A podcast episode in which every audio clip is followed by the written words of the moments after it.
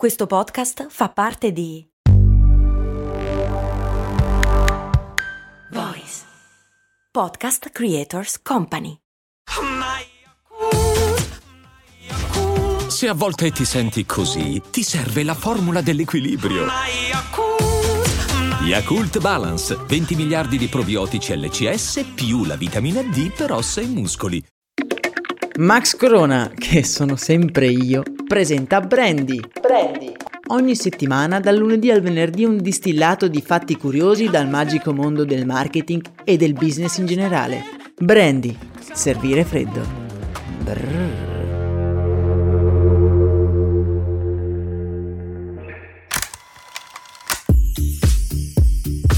La cosa più bella di questo nostro appuntamento mattutino è che il mondo che ci circonda acquisisce un interesse diverso. Non è vero? Cose che prima guardavo senza il minimo interesse, ora mi colpiscono e mi fanno ricordare la storia che c'è dietro. Per esempio i piumini, i targi cristallo, oppure quando un barista mi chiede un euro per un caffè, ogni volta mi vengono in mente le storie che abbiamo vissuto qui insieme.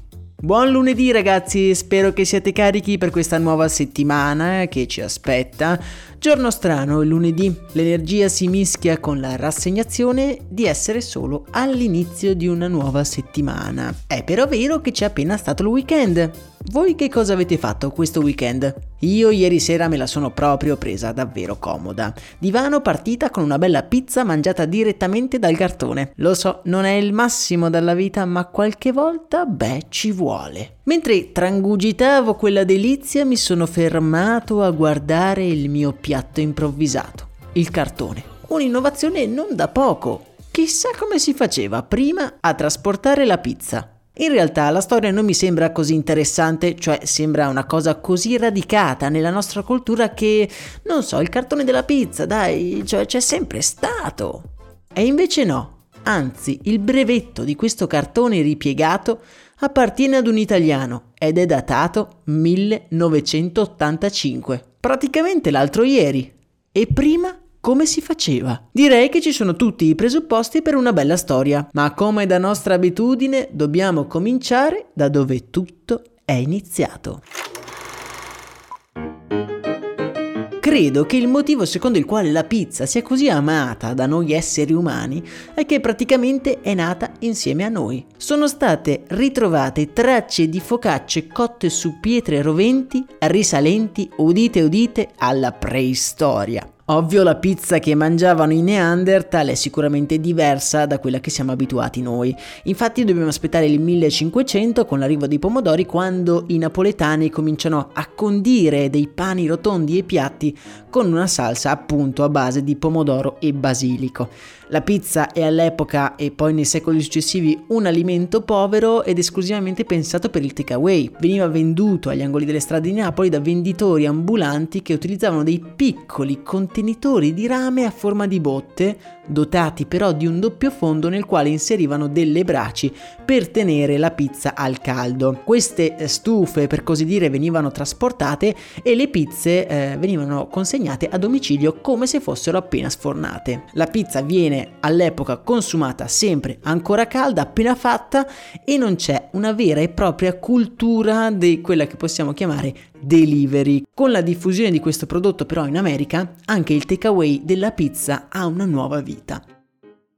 Infatti i nostri amici d'oltreoceano hanno, se vi ricordate, una forte cultura nella preparazione delle torte e della vendita di quest'ultime, le quali vengono posizionate in un cerchio di latta che le rende ideali per il trasporto. Poi negli anni successivi questo cerchio di latta diventerà anche un famoso gioco estivo, ma questa è sicuramente un'altra storia. Infatti la natura stessa della pizza necessita di un ambiente arieggiato ma allo stesso tempo che tenga il calore all'interno, una cosa che con la torta non era necessaria, infatti la torta può essere consumata anche da fredda. Ma come fare quindi a trasportare le pizze senza che si raffreddino o che diventino tutte mollicce? Questo non è un quesito banale perché se ci pensiamo la pizza è un alimento caldo che emette umidità, che ha delle componenti secche ma che ha una superficie umida se non bagnata e viscida. e che devi portare da un punto A a un punto B mantenendo intatta la sua forma, il suo calore e la sua composizione chimica. Eh, non ci pensate voi quando vi arriva una fumante pizza a casa, non è vero?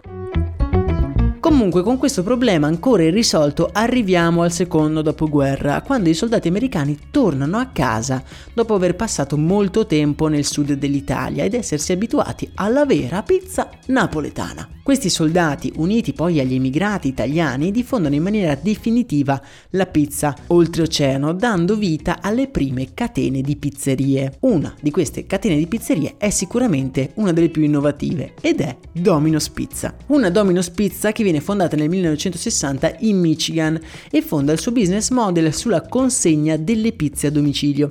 Ed è per questo che i due fondatori, i fratelli Monogam, si trovano a dover risolvere un gran problema, come portare appunto un grande quantità di pizze a casa delle persone. Ai due in qualche modo ritorna in mente la stufa dei napoletani che veniva utilizzata per portare le pizze calde a casa delle persone e utilizzano un particolare tipo di cartone per realizzare le prime scatole con cui trasportare la pizza. Il cartone rigido isola il calore, ma allo stesso tempo fa uscire il vapore dai piccoli buchi delle sue pieghe. Il successo è sotto gli occhi di tutti, infatti Domino's Pizza comincia lentamente ma inesorabilmente a conquistare l'America. Quasi contemporaneamente, in Italia, a Treviso, un inventore di nome Sergio Boscolo progetta un cartone molto simile a quello di Domino's brevettandolo però nel 1985. Sergio poi fonderà un'azienda su questo prodotto, la Treebox, un'azienda che è diventata negli anni leader mondiale nella produzione di cartoni per la pizza. Nel mondo vengono utilizzati più di 3 miliardi di cartoni per la pizza ogni anno e di questi più di 700 milioni solo in Italia. Parlando di Domino's eh, ci dobbiamo rendere conto che ha prodotto un'altra innovazione, quel piccolo piedistallo di plastica eh, che certe volte si vede al centro della pizza da sport per tenere ben distanti il cartone dalla superficie della pizza. Questo può sembrare una banalità, ma torna utile quando si parla di riciclaggio.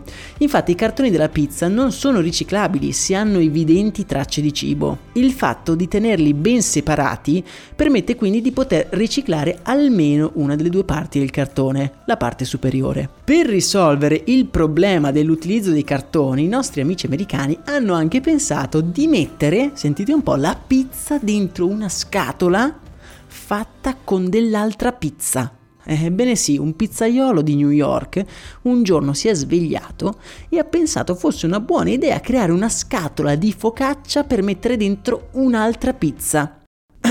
si risparmiano i cartoni, dichiara spavaldo ai giornalisti, senza poi rendersi conto che per trasportare la scatola che contiene la pizza serve un'altra scatola, di cartone però. Un vero genio. Ma la palma per l'innovazione più geniale va a due italiani di Iesi che hanno creato il cartone con delle bretelle, così da permettere a tutti di mangiare una pizza comodamente da in piedi senza aver bisogno di un tavolo e avendo contemporaneamente anche le mani libere. Lo so, vi sento che state sorridendo, non vi sembra un'innovazione degna di nota e invece questi due hanno vinto addirittura un premio per la miglior innovazione in un'importante fiera della Svizzera. A scanso di equivoci vi metto una foto nel canale Telegram, il cui link trovate in descrizione.